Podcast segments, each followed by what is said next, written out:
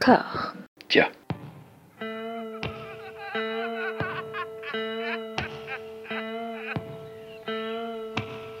And now for something completely different. Would you like to talk about the meaning of life, darling? Sure, why not? Philosophy for two? Right. Provided the movement never forgets that it is the inalienable right of every man or woman or woman to rid himself or herself or herself. Agreed. Thank you, brother or sister or sister. Where was I? I think you finished. Oh, right. I don't want to talk to you no more, you empty-headed animal food trough whopper. I fart in your general direction. Your mother was a hamster and your father smelt of elderberries. Bonjour et bienvenue à toutes et à tous dans ce deuxième épisode de Discordia consacré à l'immense Sonotion et sa filmographie absolument incroyable. J'ai toujours le plaisir d'être en l'exquise compagnie de Xavier. Comment ça va mon bon? Ah bonjour, bonjour, ça va, très bien, euh, toujours un plaisir et euh, ça va être une émission d'enfer. Il y a beaucoup beaucoup d'énormes dossiers au programme. Je vais te laisser commencer sur euh, bah, quelque chose que je maîtrise mal, que je n'ai pas eu l'occasion de regarder, à savoir sa carrière télévisuelle et en l'occurrence ses débuts, donc avec une série qui s'appelle euh, un drama qui s'appelle Jiko Keizatsu, qui est une Voilà. sorte de, de cold case mais à la sauce drama japonaise. Voilà, c'est ça. Donc euh, le titre, euh, le titre anglais pourrait s'appeler Time Limit Detective. Et en fait, il s'agit d'un policier qui travaille sur les cold cases, mais en fait, lui, il s'occupe de les classer. Et euh, il s'ennuie. Et son hobby dans la vie, c'est en fait de- de- d'essayer de, résoudre ses enquêtes. Sauf que la particularité de la série, c'est que ces enquêtes sont en fait en prescription. Quoi qu'il arrive, s'il résout l'enquête, les coupables ne seront jamais arrêtés. Donc généralement, quand il résout l'enquête, il leur donne juste une, une- carte pour dire qu'il a résolu l'enquête et qu'il promet de ne jamais rien révéler. Le concept est plutôt sympa. Après, c'est vrai que c'est dommage que ce soit un peu traité à la sauce euh, drama. J'imagine un peu ce que ça pourrait donner dans d'autres pays. Ça, il y aurait vraiment des choses intéressantes. En fait, euh, ce notion, il arrive à quand même rentrer euh, ces, euh, ces schémas, euh, les idées qu'on peut retrouver habituellement dans ces films. Certes de manière polissée, mais pas forcément moins efficace. Personnellement, il y a vraiment un des deux épisodes qu'il a réalisé pour cette première saison qui est euh, le sixième, je crois, qui est vraiment un truc sur le temps, un épisode sur le temps. Donc on peut vraiment retrouver ce découpage. En fait, là, c'est une affaire qui n'est pas encore en cold case et qui va le devenir dans trois jours. Et donc du coup, il y a carrément euh, tout le décompte du temps qu'on peut retrouver habituellement dans ces films. Et l'autre euh, chose fascinante en fait qu'il y a euh, sur, sur cet épisode, c'est que comme je vous parle, je vous ai dit, il s'agit d'enquête, sauf que là, c'est un épisode où il n'y aura aucune enquête. Le personnage se barre à un moment, voilà quoi, il n'y a pas d'enquête. Et pourtant, l'épisode, c'est un des plus beaux de la saison. Enfin, personnellement, c'est celui que je préfère de cette saison. La série est pas incroyable, mais franchement, cet épisode, euh, je le conseille. Voilà. C'est assez rigolo à regarder. Si, si vous êtes fan de- d'employés de, préfecture dont le travail ne sert à rien, bah, foncez.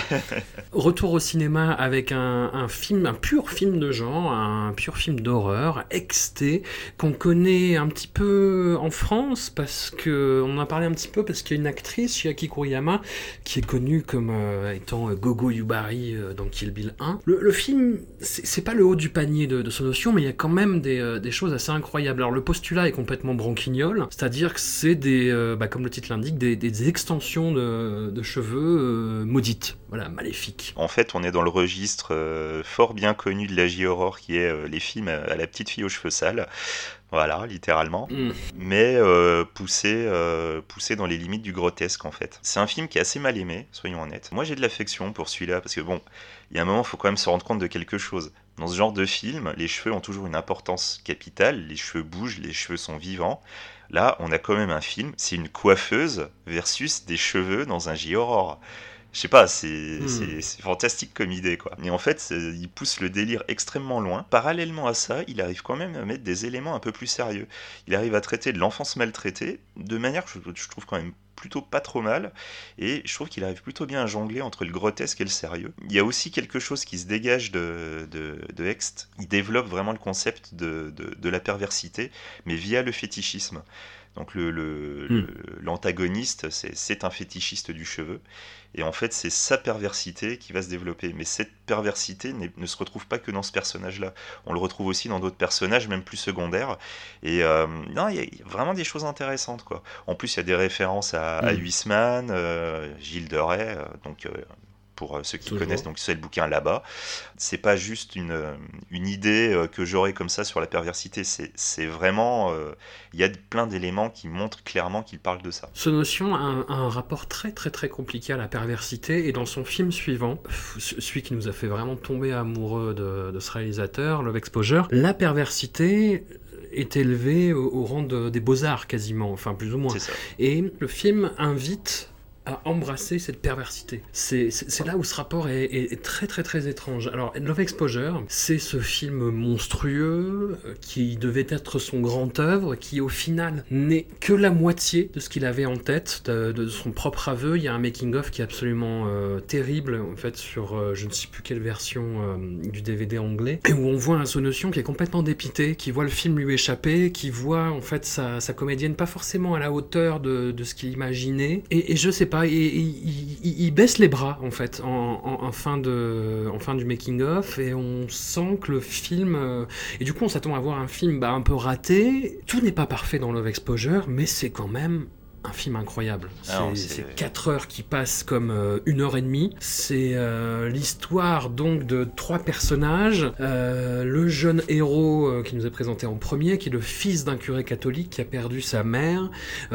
Son père n'a plus goût à la vie et en fait pour s'en rapprocher, il a cette idée un peu folle, de dire je vais, me- je vais me mettre à commettre des péchés, alors que c'est un- une espèce d'oie blanche et pour corser un petit peu ses confessions et pour essayer de réveiller quelque chose au moins chez son père, une émotion, même si c'est de la colère. Après, on a un deuxième personnage qui est une, une jeune fille qui déteste les hommes, mais au point de les frapper dans la rue quand elle est énervée, et qui va croiser la destinée du premier personnage, mais sachant qu'elle le rencontre en fait, euh, alors qu'il est déguisé en Sasori, la femme scorpion, il tombe amoureux, mais de façon complètement euh, voilà, biaisée, l'un ne sachant pas vraiment qui est l'autre. Puis il y a un troisième personnage qui est une, une adolescente, encore une fois, recruteuse pour la secte du de l'église du mouvement zéro, l'église zéro, une espèce de secte en fait qui endoctrine euh, des gens pour les transformer en êtres un petit peu absurdes. Tout ça s'enchaîne avec une maestria, une virtuosité, avec cette, euh, cette façon d'écrire typiquement euh, littéraire qui était amorcée dans Noriko's Diner Table et qui a là atteint une apogée absolument incroyable et sidérante, je trouve. Bah, Il y, y a- il y a tout ça et et il y a des images vraiment extrêmement fortes. Il arrive même d'un Mm. point de vue visuel à donner des choses absolument incroyables. Pour moi, ce film, c'est vraiment le, le ce notion euh, funambuliste, celui qui arrive vraiment à, à mélanger des choses mais immélangeables et qui arrive à avoir des, à en ressortir quelque chose d'absolument incroyable.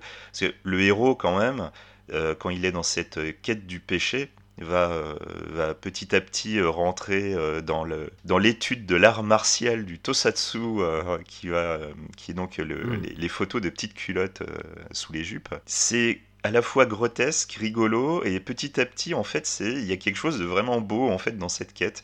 C'est assez incroyable. On est à la limite de la recherche de Dieu euh, via les petites culottes. C'est euh, une idée complètement farfelue.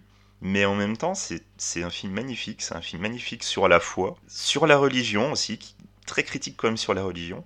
Mais euh, c'est aussi un film sur l'amour. Mm. Et c'est, enfin, moi, je trouve que c'est sûrement son plus beau film sur l'amour euh, de toute sa filmo. Quoi. C'est euh, c'est absolument dingue. Moi, personnellement, c'est. euh, s'il y a un seul notion que j'essaie de faire voir à tout le monde, et pourtant Dieu sait que c'est compliqué de faire voir un film de 4 heures aux gens, c'est vraiment celui-là.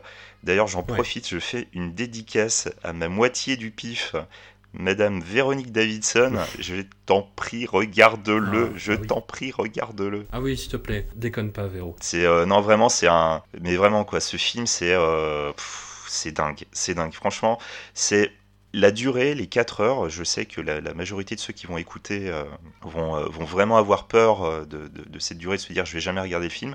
Mais justement c'est cette durée qui fait que le film est aussi puissant. En fait il y a un moment Hmm. où vous en- vous n'allez pas vous en rendre compte vous allez tellement rentrer dans l'univers de, de- de Love Exposure vous n'allez pas avoir envie d'en partir. Et étonnamment, et moi c'est la première fois que j'ai vu le film, ça m'a fait cet effet-là. Quand j'ai fini les 4 heures, j'avais juste envie de le revoir. C'est quand même pas donné à tout le monde quoi. À l'heure en fait où tout le monde binge des séries, euh, dites-vous que c'est 4 épisodes, mais qu'en même temps ça reste vraiment du cinéma. Il y a, toujours cette image d'Eve qui est, qui est un peu crade, et, mais qui ici en fait est est vraiment exploité de façon très très très intelligente. C'est-à-dire qu'il y a la scène où euh, bah, le, début du deuxième chapitre en fait, où le, ce, personnage féminin en fait nous dit qu'elle a l'impression qu'il y a des balles silencieuses qui passent autour d'elle en permanence. Bah là, en fait, le grain de l'image sert le mhm. propos vraiment. C'est-à-dire qu'il il arrive vraiment à trouver une dynamique, une musicalité aussi. Il y a je crois qu'il y a que deux morceaux de musique dans l'exposure globalement. Un, une, espèce de, de ritournelle pop euh, qui est hyper entraînante et que j'ai écouté euh, pendant des mois après avoir vu le film. Le, un, usage aussi du boléro de Ravel qui doit revenir, mais pareil, une vingtaine de fois euh, pendant les 4 heures. Mais à chaque fois, c'est de façon extrêmement pertinente et extrêmement bien vue et ça amène un rythme, ça amène quelque chose de, fort. Enfin, vraiment, laissez-vous bercer par Love Exposure qui est, qui, qui est un film complètement iconoclaste dans tous les sens du terme, en termes de format, en termes de Hum, d'écriture, en termes de traitement des personnages, de rapport à la religion, c'est-à-dire que c'est, comme tu disais, c'est un film qui parle de foi, qui peut être vu comme euh, blasphématoire, mais qui en même temps respecte profondément la spiritualité. La plus belle scène du film, je sais pas si tu seras d'accord avec moi, c'est euh, les deux personnages qui sont vraiment en, crise, mais à un point que je ne peux pas vous raconter sans vous trop spoiler le film. Et la jeune fille, en fait, il commence à se battre sur une plage, et la, la jeune fille prend le dessus, elle lui récite l'épître aux Corinthiens avec les larmes aux yeux. J'ai beau euh, avoir totalement renié mon éducation catholique, cette scène m'a ah ému aux larmes, vraiment. Enfin, c'est, ça faisait longtemps que j'avais pas ressenti la puissance ah de la mais mystique. Vraiment, c'est, euh, c'est, euh, c'est beau, c'est. Enfin, tu vois, pour, pour ce côté un peu mystique, moi, ça m'a un peu fait même l'effet de, de, de, justement de, certains films. Je sais pas, Scorsese, lui, a réussi à, obtenir exactement la, la, même chose. Enfin, c'est là avec la dernière tentation du Christ, ça, euh, voilà, il y a quelque chose de puissant, quoi. C'est c'est pas juste la foi catholique, c'est la, la, foi euh, pure. C'est au-delà de la religion, ouais, justement. C'est essayer de se, se, se, défaire de ça, de se dévêtir de ça pour revenir à l'essentiel. Et c'est même ce qui est dit dans le film, c'est qu'à un moment, euh, quand justement, quand ils vont, ils vont parler de, la religion, parler de Dieu, il y a un moment, même le héros va, va lui dire, mais prends, prends le Dieu que tu veux, on s'en fout, quoi tu veux prendre Dieu, tu veux prendre, tu veux prendre Mahomet, tu, comme tu veux, on s'en fiche quoi. Tout en parlant de, photos euh, sous, les, jupes des filles. C'est un film incroyable. On passe à l'année 2009 avec un film beaucoup plus profil bas. Limite trop, en fait, je trouve. Be Sure to Share, un, film qui, qui touche de, de, façon plus intime et plus mélancolique au rapport au père un thème qui, qui, revient quand même pas mal depuis euh, l'année 2005 dans sa cinématographie. Et là, on est sur un, un, drame euh, qui, qui, aurait pu être fait euh, par n'importe quelle bête de festival, en fait. Alors, oui et non. Et je vois pas, je vois pas trop identité de solution dedans. Chouette un débat. voilà, en fait, Bichour Toucher, c'est un film qui est vraiment mal aimé dans la, dans, dans la filmographie de Sonotion, au point même que beaucoup mm. de personnes pensent que c'est son plus mauvais film. Ce qui, ce qui est totalement faux. On va vous montrer plus tard ce que ça sont vraiment mauvais. On y, reviendra. voilà. Mais euh, Bichour Touchère, en fait, c'est euh, à la base c'est un film de, commande. Donc il s'agit d'un drame intimiste sur la, la, perte du père. Sauf qu'en fait, ce notion vient de perdre son propre père. Donc, euh, bah, comme vous le savez, la figure du père a toujours été centrale dans ces films, toujours très compliquée, et c'est lié à sa propre relation compliquée avec son père. Jusque là, bon, le film est souvent critiqué pour un, son classicisme on est tellement habitué à voir ces caméras virevoltantes, pleines d'énergie. Là, c'est absolument pas ça. Là, on est vraiment dans le plan posé, très très classique. Et là, par contre, où je ne suis pas d'accord, c'est lorsqu'on est, on est en train d'évoquer son sentimentalisme. Je pense que le véritable problème, c'est qu'en fait, c'est un, film qui arrive après Love, Exposure. Beaucoup des films, en fait, de, de Sonotion sont, euh, sont en fait évalués en fonction des gros classiques que sont euh, Suicide Club ou euh, Love Exposure. Et il y a certains films, il faut pas les comparer de cette manière-là. On va pas comparer les torchons et les serviettes, quoi, tu vois. Ça, ne sert à rien. Là, en l'occurrence, certes, on a un, film qui est extrêmement classique, mais je trouve qu'il ajoute beaucoup d'éléments autobiographiques dedans. Et justement, quand on a vu les premiers films de Sonotion, il parle beaucoup de l'identité, il va parler du souvenir, du temps qui passe, et surtout des notions de corps, de vase, de vases qu'il faut remplir. En fait, Bichour Touchère a un message que je trouve peut-être pas suffisamment clair, mais qui n'est pas le message que tout le monde, euh, enfin, le message auquel tout le monde pense. C'est vrai que généralement, pour Bichour Touchère, les gens voient euh, un fils qui va se rapprocher de son père euh, au moment où, celui-ci découvre qu'il a atteint un cancer, ils vont essayer de rattraper le temps perdu, enfin bon, voilà quoi, oui, c'est, ça a l'air très larmoyant comme ça.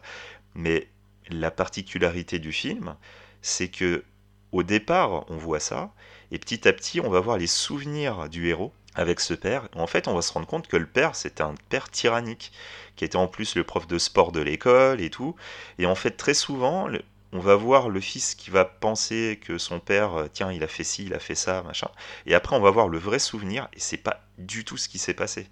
Et il y a quelque chose d'extrêmement dur, je trouve, dans le film. Bah, j'ai l'impression que les gens n'ont pas chopé ça. Il y a une scène que je trouve euh, mm. une scène de dingue avec la scène du corbillard où tout le monde est en train de limite de souffler en se disant ouais mais cette scène là euh, et les bateaux c'est exactement ce qu'on attend machin. C'est d'accord, mais sans rien spoiler, voyez le film, et lorsque la scène du corbillard va arriver, souvenez-vous ce que Sonotion a dit plusieurs fois à propos du corps qui est un vase dans lequel on peut mettre des choses. Et là, d'un seul coup, on va se rendre compte que la scène qui se veut sentimentaliste au possible, en fait, c'est pas du tout une scène sentimentaliste. Elle est extrêmement triste, puisque c'est vraiment un fils qui va juste. Hmm. Vivre un fantasme à ce moment-là, quoi. Et c'est, euh, extrêmement dur. Je hmm. conseille de le voir quand même. C'est, c'est pas son meilleur film, je suis d'accord mais c'est pas le film que tout le monde euh, a tendance à décrire. C'est pas un gros mélo, c'est un film qui est, qui est d'une immense pudeur, mais, mais qui de fait, du coup, est très, euh, très effacé. Hmm. En fait, très, très en, à distance et en recul vis-à-vis de son sujet, qui est peut-être trop, trop ah, prégnant pour le réalisateur à ce moment-là, mais je dis pas que c'est un mauvais film. Je dis, je dis juste que c'est. Ouais, faut pas le voir après les, les, gros gros chocs ou la trilogie de la haine. Alors après, ça, il y a un film que, dont je découvre le titre et l'existence du coup qui s'appelle Make the Last Wish. C'est, euh, alors ça, c'est un film qui est euh, assez compliqué à voir je ne vous le cache pas. Oui, c'est un long métrage et euh, en fait c'est un film qui, a, qui était non terminé et qui avait été projeté dans une rétrospective japonaise en 2011. Donc c'est assez particulier. C'est une sorte de mélange entre le drame et le documentaire sous couvert de fantastique. Donc il s'agit d'une compétition de talent qu'on va suivre. Donc en fait c'est une sorte de télécrochet on va dire, un peu type Nouvelle Star ou machin. Où en fait on est à la recherche de la petite sœur japonaise d'Avril Lavigne. En fait Avril Lavigne va se produire euh, en concert euh, à Tokyo. Et euh, donc du coup, on cherche euh, l'équivalent japonais. Et donc du coup, la grande gagnante va pouvoir euh, aller chanter quelques chansons sur scène avec Avril Lavigne, ce qui va du coup en plus lancer sa carrière dans le showbiz. Et donc là, on va suivre le, parcours d'une jeune fille qui est justement l'actrice qui jouait dans Love Exposure. En fait, elle va être suivie par, par un petit jeune avec une caméra et tout pour faire, pour faire les émissions. Petit à petit, on va découvrir qu'elle a une sœur et que du coup, sa sœur est brimée et en en fait euh, un moment où, euh, à cause des brimades, euh, en recherchant sur Internet, elle va découvrir un site Internet qui lui permet d'acheter un coffre qui permet de, réaliser les souhaits. Et en fait, lorsque le coffre va arriver, il y a une petite poupée vivante qui va pouvoir réaliser des souhaits quand on lui arrache des cornes. Voilà, évidemment, un peu, un peu à la Wishmaster, réaliser un souhait, ça peut avoir ses conséquences. C'est assez bordélique comme film, tu vois, j'ai déjà beaucoup de mal à le résumer. Mais bon, globalement, c'est un film qui parle de bah, d'identité, encore une fois. comment tu crées ton identité, mais mélangé avec le, fanatisme religieux cette fois, mais le, fanatisme que tu peux avoir vis-à-vis des stars, euh, avoir cette envie de, t'effacer toi-même pour ressembler à, euh, ton idole. Euh, ça parle de la télé-réalité, ça parle de la création d'une idole. Il y a une grande partie du cast de Love Exposure dedans, et il y a même une scène, ça c'est le petit truc un peu rigolo, en fait c'est carrément des rushs de l'accident de voiture de Love Exposure. Voilà, c'est plus une petite, une petite curiosité à voir, mais voilà, ça va pas... C'est pour le complétiste. C'est assez étonnant parce que la jeune actrice de, de Exposure, je, je, suis désolé, je, je me rappelle pas son nom, mais euh, dans le making of, justement, on voit que le tournage ça a été une tannée pour elle et que notion a été très très, très bah, Tu vois, c'est comme sur le sur l'autre euh, documentaire là, euh, The, The Sonotion ou The Sion Sono, je sais plus exactement, mhm. où en fait à un moment on le voit, on le voit sur un tournage avec sa femme, même avec sa femme, il est il est intraitable, quoi. Il est sans pitié. Apparemment, c'est vraiment sa technique de travail, mais euh, apparemment, ça n'a pas l'air de, gêner les acteurs, qui, continuent à jouer avec lui. Après, Make the Last Wish, euh, c'est pas, euh, c'est pas dans le principe de Love Exposure. Tu vois, Love Exposure, t'avais quand même un, scénario de, je sais plus, je crois 300 pages, 500 pages, je sais plus exactement. C'était extrêmement compliqué. Make the Last Wish, c'est vraiment dans une autre optique. Quoi. C'est de la caméra portée, t'as limite l'impression des fois que c'est, euh, c'est pris sur le vif. Quoi. À mon avis, c'est vraiment un film qui à la base était fait pour, euh, bah, pour être réalisé de manière très, très rapide, très légère. Le problème, c'est que j'ai pas trouvé d'infos sur pourquoi ça n'a jamais été terminé. Moi, de ce que j'ai vu, euh, j'avoue que par contre, la partie fantastique n'est, n'est pas du tout aboutie. Donc, à mon avis, le film devait continuer un peu plus. Enfin, voilà quoi. Mais bon. On va passer au deuxième volet de ce qu'on a appelé la trilogie de la haine avec euh, peut-être son film le plus terrible, dans, dans, tous les sens du terme, le plus nihiliste en tout cas, Cold Fish. Donc une euh, vague adaptation d'un fait divers euh, qui était vraiment arrivé au Japon, un couple de, de tueurs en série, plus ou moins. Sonotion en fait arrive sur le projet et se rapproprie totalement le, scénario, quitte à ce que le scénariste d'ailleurs en garde un souvenir un petit peu amer. Euh, il s'en confie dans les bonus du DVD anglais du coup, en disant bon, c'est pas tout à fait ce que j'avais écrit, mais voilà. Et Sonotion, en fait, en fait un film euh, vraiment à la Sonotion, c'est-à-dire qu'on commence par ces scènes de dîner euh, qui sont typiques de ces films où en fait les, membres de la famille ne se disent rien, où on sent qu'il y a un malaise, on sent que le, patriarche qui est censé porter justement euh, ce, noyau nucléaire, et ben, en fait ne tient pas vraiment la distance, et se, perd un petit peu dans la difficulté financière, va rencontrer ce qu'on appellerait aujourd'hui un mal alpha, un espèce de, de, de, de battleur avec euh, énormément de charisme et qui s'avère être un tueur en série qui va l'embringuer dans sa spirale meurtrière sans nous épargner aucun détail. Le film met beaucoup beaucoup de temps à se lancer en fait et hum, encore une fois on retrouve pas forcément cette espèce de d'aisance virevoltante ou d'écriture très euh, très littéraire et très exaltée de, ces films précédents. Euh, c'est au contraire quelque chose de très mécanique qui est construit en cercle concentrique avec beaucoup de répétitions, des images qui des trajets en voiture qui se répètent, des plans qui reviennent sans qu'on sache vraiment pourquoi, et le film s'emballe dans sa deuxième moitié pour devenir l'un des films d'horreur les plus terrorisants, je trouve, de la décennie. Goldfish, c'est vraiment pas la joie, quoi. Euh, il mérite vraiment son titre Goldfish, hein, vraiment. Non.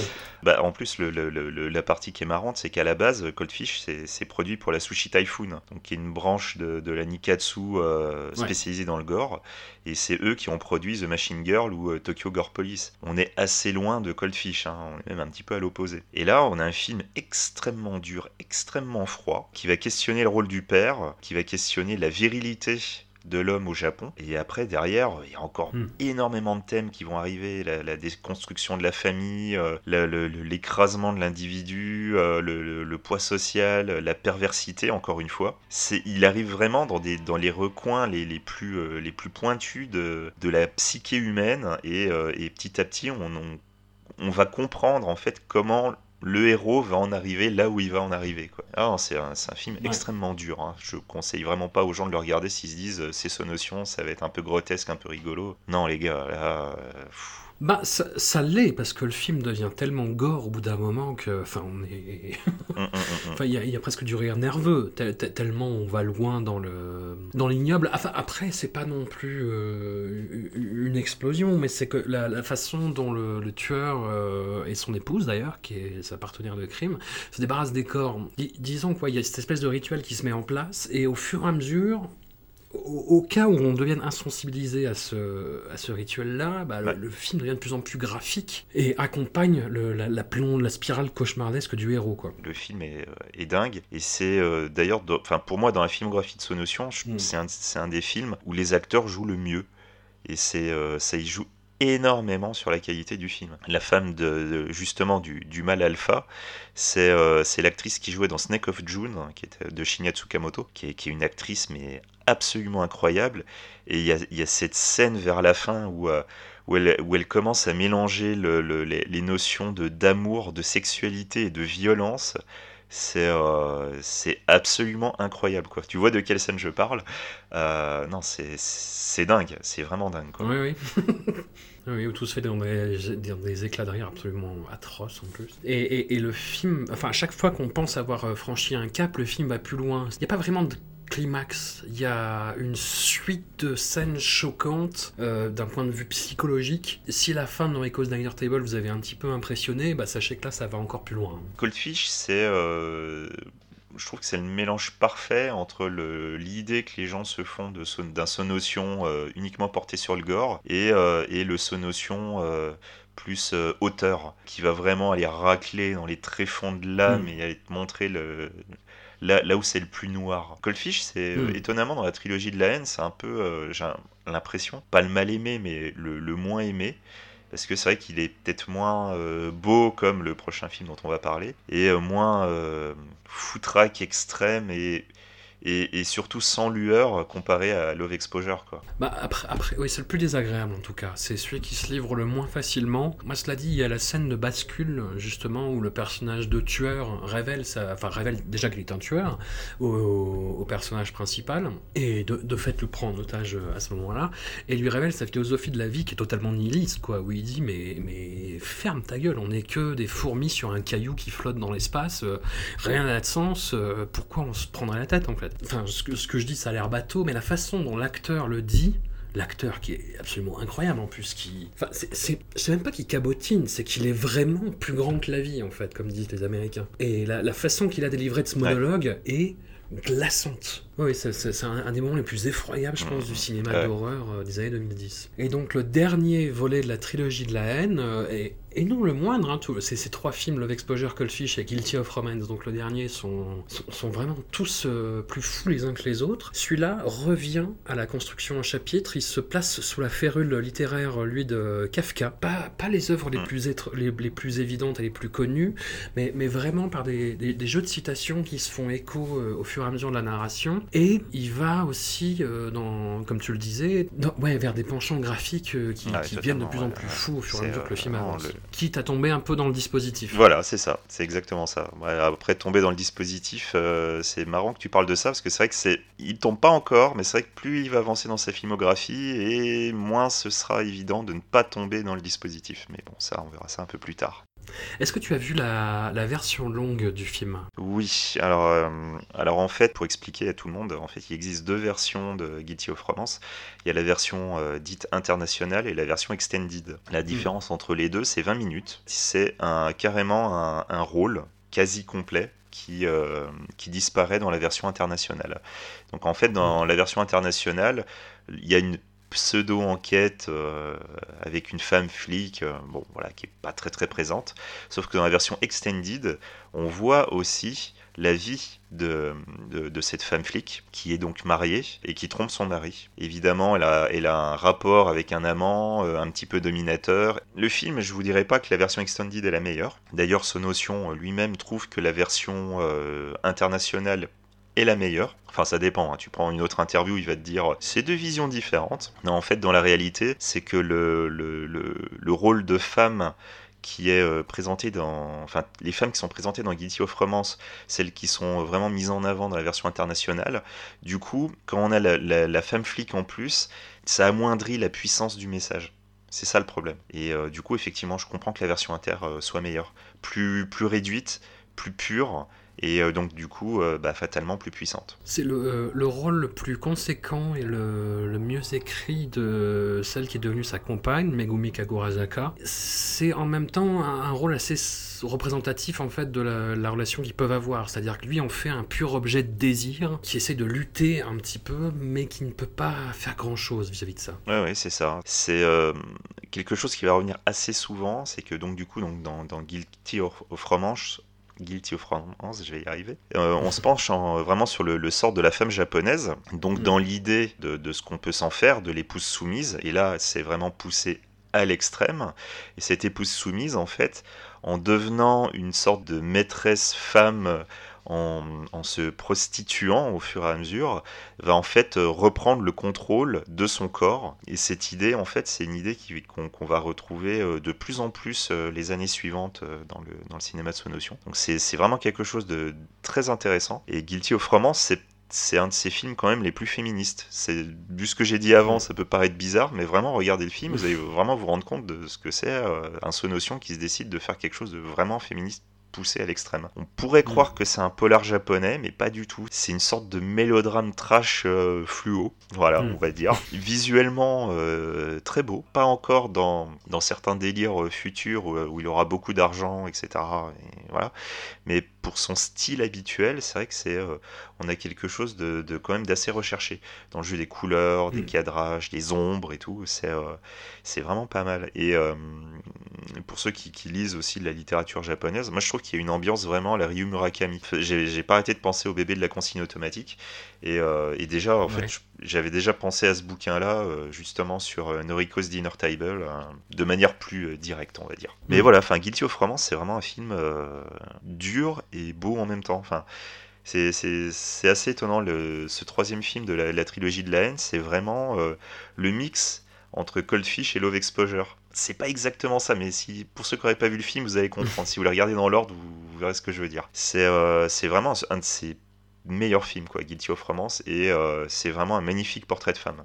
Vraiment, c'est euh, dingue, quoi. Vraiment, j'adore ce film. Alors on continue à explorer la, la- la schizophrénie totale de ce notion avec le prochain film. Là, on est toujours en 2011. euh, une adaptation de manga, Imizu, qu'il réalise et qu'il scénarise et qui en fait a été complètement euh, dé- dé- détourné de, de son optique de base par le drame de, de Fukushima, Exactement. qui, qui maintenant apprenne totalement le film et hum, qui aurait pu être quasiment euh, bah, le quatrième film euh, d'une quadrilogie de la haine en fait, puisque c'est un film qui est aussi d'une violence mais, mais saisissante, où en fait les parents euh, veulent se débarrasser de leurs enfants, mais, mais littéralement en fait, c'est-à-dire que le jeune héros, euh, par exemple son père n'a- n'arrête pas de lui dire mais suicide-toi s'il te plaît, ce qui est assez horrible en fait, et c'est l'un des éléments de ce film qui moi, par contre, c'est ça qui me dérange un petit peu, pousse les potards de l'hystérie. Ce notion euh, n'est pas étranger au concept du théâtre de la cruauté d'Antonin Artaud.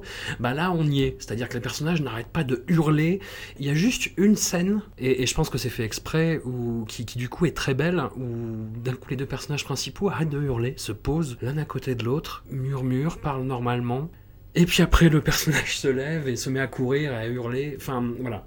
C'est c'est un peu ma limite euh, que je peux avoir par rapport à, à cette approche-là. Je sais pas si toi tu partages ça, mais. Et justement, moi je trouve que le, le, le- côté euh, hystérique, euh, c'est euh, c'est justement une des plus belles choses du film. C'est parce que du coup, Ouais. on, on parle quand même, beau- certes, on parle beaucoup de Fukushima. Ça parle, ça parle des enfants et ça parle des enfants dans la société japonaise.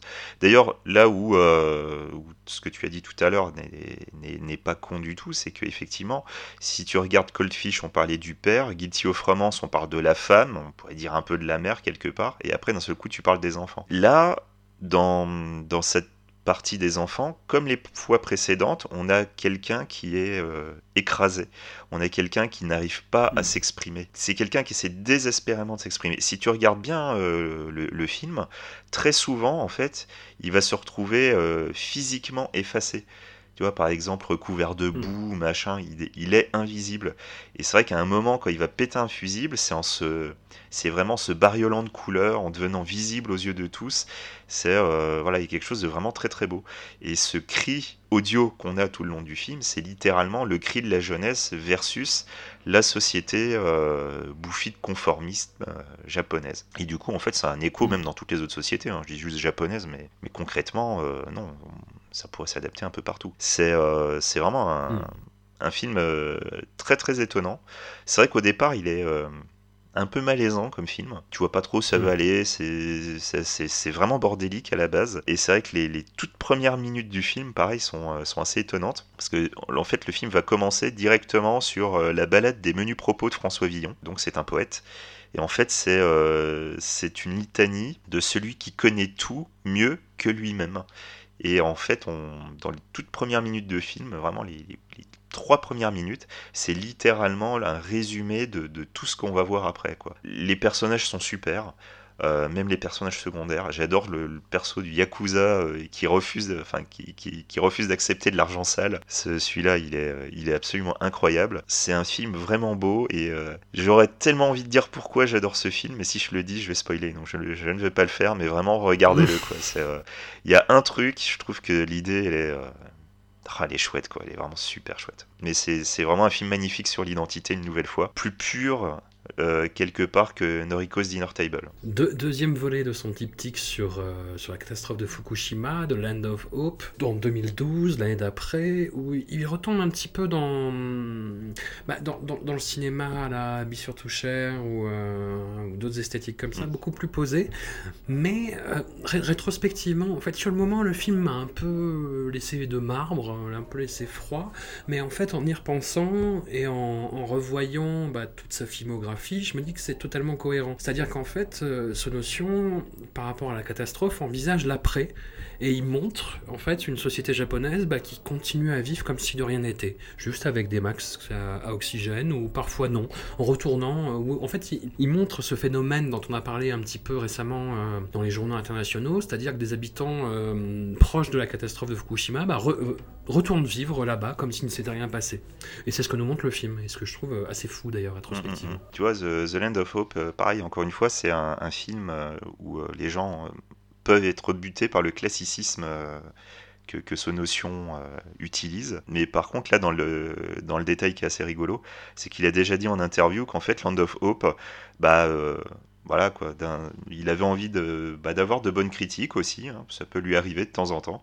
Et en fait, il a fait, parce que c'est un fan de Verhoeven, il a fait comme Verhoeven, il a fait un film donc qui était le quatrième homme, un film qui a tous les atouts pour se mettre les critiques dans la poche, et effectivement, ils ont mordu à l'hameçon. Mais Bon, après, ça reste sa notion. Hein. Il n'a pas juste fait un petit exercice comme ça. The Land of Hope euh, parle vraiment de beaucoup, beaucoup, beaucoup, beaucoup de choses. Et euh, c'est vrai que Fukushima, c'est mm. euh, c'est un contexte. On sent la colère de ce notion. Ça, c'est vraiment des films où on sent le plus sa colère. Mm. Peut-être que le film, c'est le seul bémol que je mettrais, peut-être que le film aurait peut-être mérité à être fait plus tard. Je pense que le, dans l'urgence, sa colère éventuellement empêche peut-être une certaine subtilité, mais euh, il y a des scènes euh, absolument magnifiques. La danse sous la neige, euh, c'est un plan de dingue.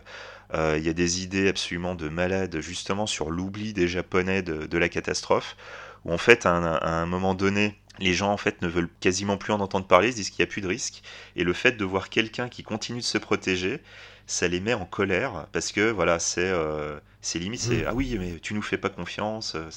C'est des situations absolument dingues et en même temps, tu te dis qu'il devait quand même y avoir beaucoup de ça. Et le petit détail, mais ça, ça va surtout parler aux Français, c'est euh, cette scène absolument magnifique où en fait euh, la, petite ville qui va être proche de l'accident nucléaire, la ville va être coupée en deux. On va faire une délimitation, on va faire une, une grande, une grande barricade pour dire euh, voilà, derrière cette barricade, c'est la zone irradiée. Par contre, de ce côté de la barricade, c'est bon, vous craignez rien. Ouais, ça nous rappelle voilà. un petit souvenir, effectivement. Ça montre aussi cette schizophrénie, c'est-à-dire qu'après Mizu, qui était vraiment. Euh, enfin, qui montrait les pires personnages de, de les pires figures paternelles de son cinéma, là, il y a une représentation très apaisée, euh, un espèce de, de, main tendue de réconciliation entre les générations. oui, c'est en fait, on, on suit trois couples dont un couple qui va devenir parent. Il y, a quelque chose de, vraiment d'extrêmement beau euh, sur les racines. Tout le côté euh, enracinement euh, qui en plus va être montré physiquement avec le, couple des parents, enfin des, de, vieillards en fait, qui va expliquer pourquoi ils ne veulent pas partir de leur maison. C'est vraiment un film extrêmement beau qui, des fois, j'ai l'impression qu'il passe un peu pour une sorte de, de film, je vais pas dire film appris dans les festivals, mais un peu quand même. Non, non, non, non, le film est quand même beaucoup plus fin que ce que beaucoup de personnes pensent. Et c'est mm. vraiment un film de son notion. Hein. C'est, euh, ça se voit euh, sans problème. Toujours en 2012, il met la dernière main à un work in progress qui s'est étalé sur une trentaine d'années, qu'il a appelé euh, assez ironiquement Bad Film, qui est une espèce de jonction en fait entre la première période de ce notion dont on vous parlait la dernière fois, c'est-à-dire l'époque Tokyo Gagaga avec des performances dans les rues, et puis sa façon d'écrire dans les années 2010. C'est-à-dire que le montage, en fait, retravaille cette matière filmique, qui est une espèce de comment dire de guerre des gangs dans un, Japon euh, futuriste mais qui en même temps a été filmé il y a 30 ans donc c'est un petit peu étrange. Mais, ce, flottement participe de l'identité très très euh, très très atypique de ce film qui euh, pour le coup m'a assez passionné en fait. C'est à dire que il y a cette image très très moche caméscope hein, des certains films de sa première période mais ah, vu comme il joue avec le montage, vu comme il joue avec l'utilisation de la musique, ça donne ouais, une, nouvelle impulsion à cette matière. Ouais, mais tout à fait. En fait, euh, pour essayer de comprendre la gestion de la chose, en fait, à la base, euh, le film ne s'est pas terminé euh, à cause de problèmes financiers. À un moment donné, au Japon, euh, suite à sa popularité, ils ont décidé de sortir un coffret Blu-ray, qui est donc le coffret Before Suicide. Du coup, c'est là aussi qu'on, c'est le coffret qui nous a permis de voir beaucoup de films de la première partie. L'éditeur avait demandé à Sonotion s'il y avait possibilité d'avoir quelque chose d'un petit peu inédit. Et donc, bah, il avait ses heures de rush, je sais plus combien il en avait, mais il y en avait beaucoup. Je n'y avait pas une centaine. Je crois que c'est une centaine. Une voilà. centaine, je crois. Et euh, bah, en fait, il a décidé de, bah, de se coller euh, à ce projet. Mais c'est plus euh, sous une sorte d'amusement, voilà, pour faire plaisir. Et en fait, il n'est pas entièrement satisfait du film. Il a toujours dit que un jour, il va sûrement, euh, il va sûrement déci- se décider à, à y retourner. Donc je suis, je suis assez curieux de voir ce qu'il pourra en faire. Mais euh, c'est vrai que du coup, le, mix entre cette période Tokyo Gagaga, parce qu'en fait, tous les acteurs qu'on va voir dans le film font partie de la troupe Tokyo Gagaga, et mélangé avec tout ce qu'il a appris depuis, avec euh, ce regard qui a changé, c'est, euh, on arrive vraiment à une sorte d'ovni dans, sa filmographie. Mais cet ovni, c'est. je me trompe peut-être, alors là par contre c'est vraiment une analyse purement personnelle. Je pense que ça a quand même eu un impact sur sa filmographie et euh, sur les, des films qu'on va voir plus tard. C'est vraiment ce côté, euh, il a regardé en arrière à un instant donné. Bah, je trouve que après Bad Film, il a, euh, il a envie de raconter certaines choses du passé, de faire des liens avec du passé, et c'est pour ça que le film est passionnant. Après, en dehors de, ce côté purement analytique, le film est bourré d'énergie. C'est quoi qu'on en dise au fur et à mesure des années, ce notion, il il s'est un petit peu calmé. C'est sûr qu'on regarde Love Exposure, ça paraît pas euh, évident tout de suite, mais il y a l'énergie de la jeunesse qui n'est plus là. Il y a une folie euh, maîtrisée maintenant, mais il n'y a plus ce côté euh, brûlant qu'il y avait à l'époque. Et là, par contre, on arrive à retrouver ce, côté brûlant et ça fait vraiment du bien. Quand on regarde les films de, de, ces films dans l'ordre, c'est euh, ce petit rappel d'un seul coup, ça, fait plaisir, ça permet vraiment de, repenser à tout ce qu'on a pu voir avant et ça va permettre en plus de mieux apprécier la suite. Donc c'est, pour moi, c'est vraiment une sorte de, jalon, qui est pourtant un bonus à la base, un simple bonus pour moi, je trouve extrêmement important dans sa filmographie. Mm, Non, mais regardez-le, c'est vraiment une. Enfin, regardez-le après avoir vu une Oui, bien sûr, d'autres films de ce notion quand même, mais ça vaut vraiment le coup d'œil. Et puis, je pense que ça sera la... c'est une bonne porte d'entrée vers cette première partie de Ouais. filmographie qui est quand même pas facile. C'est un peu moins brut, mais tout en gardant euh, un côté, euh, cette image de l'époque, voilà, on va dire gentiment. Cette espèce de work in progress hum, forme un binôme un peu étrange avec le film suivant, Why Don't You Play in Hell, qui date de 2013, qui est un film beaucoup plus abordable. En fait, je pense que beaucoup de, hum, de spectateurs sont venus à ce notion par ce film qui avait été euh, édité en France euh, par, ma, pas, par Man Movies, mais qui avait été euh, Ouais. dispo en fait avec le magazine. Je pense que beaucoup de gens ont découvert comme ça, et c'est un film qui est, ouais, qui est très abordable parce que il y a, le film fait, ne fait que deux heures, entre guillemets.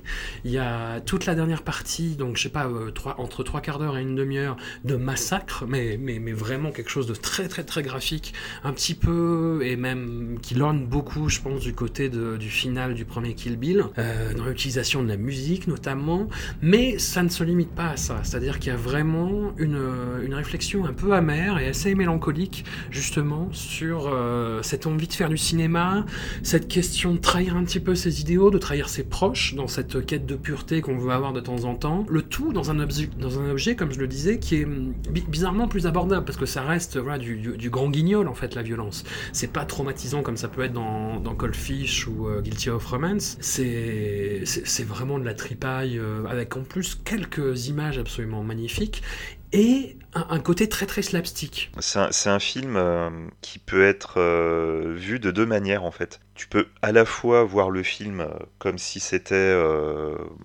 ma foi, un film tout à fait euh, classique, de, enfin classique, un film de Yakuza. Mais si jamais tu as vu les, premiers films de Sonotion, là d'un seul coup, il y a, y a une autre lecture qui va arriver.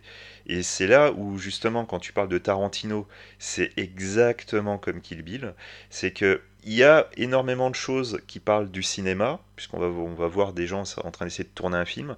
Ça va parler de Yakuza, il va y avoir un climax ultra violent, ultra sanglant. Mais il y a, ça parle aussi du cinéma.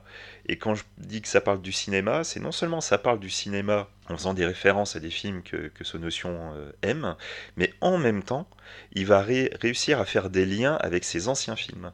Il y a carrément des scènes, euh, en l'occurrence, euh, à un moment, on voit les, les, jeunes cinéastes qui vont regarder un film, un film néo-noir, qui est Eya, donc le fameux film The Room dont on avait parlé dans la première partie. Après, on va voir une, une bande-annonce qui est nommé donc le sabre des loups, donc euh, Blood of Wolf.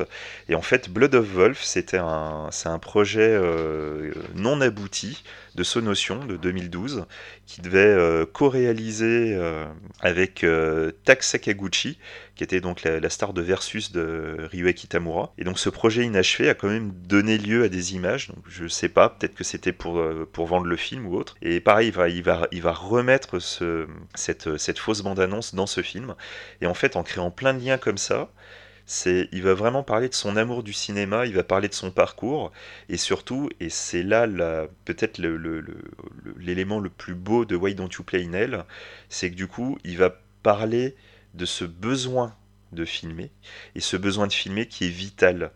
Et grâce à, ce, Why Don't You Play in Hell, je pense qu'on peut comprendre comment on peut arriver à certaines années où le mec il va sortir 5, 6 films d'un coup. C'est pas comme du Mickey, c'est. Mm le mec il fait ça pour vivre, c'est euh, son fuel, euh, c'est son oxygène, c'est voilà, il faut filmer quoi qu'il arrive, quoi qu'il en coûte, et c'est vraiment de ça dont parle le film en fait. Il y a aussi un aspect euh, assez, assez intéressant, assez perturbant aussi, c'est que le film démarre par, par une publicité pour les brosses à dents. Je mets un gros warning.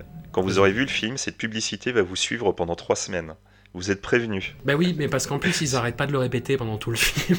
parce qu'en gros, euh, c'est une des, des, héroïnes du film, qui est une fille de Yakuza, se prévoyait une grande carrière de comédienne, et donc elle a, réalisé ce spot de pub pour, euh, pour un dentifrice quand elle avait 8-10 ans, je sais plus, quelque chose comme ça. En fait, sa carrière est morte dans l'œuf, mais tout le monde se rappelle de cette pub, et tout le monde lui chante en permanence, et c'est quelque chose qui va revenir, si tu veux, dans, dans le film, comme euh, Ah oui, tu as fait ça, tu as fait ça. C'est-à-dire, elle va être identifiée que comme la, jeune fille qui a fait ça. Sachant que cette chanson va revenir dans, dans Love and Peace comme euh, un des morceaux euh, du groupe de rock, euh, au moment où le groupe de rock perd son identité. ça va revenir aussi dans la série Mina Esperdayo, mais en version punk. Enfin, c'est justement, ça va devenir un motif un petit peu récurrent de sa filmographie en disant, voilà, je, ne suis pas que l'homme d'un seul hit. Et justement, justement, autre détail euh, qu'il faut noter aussi, c'est que Why Don't You Play in Hell, en fait, c'est un vieux projet qui datait de, plus de 10 ans. C'est important de le souligner car en fait, là, on va rentrer dans un, dans un cycle.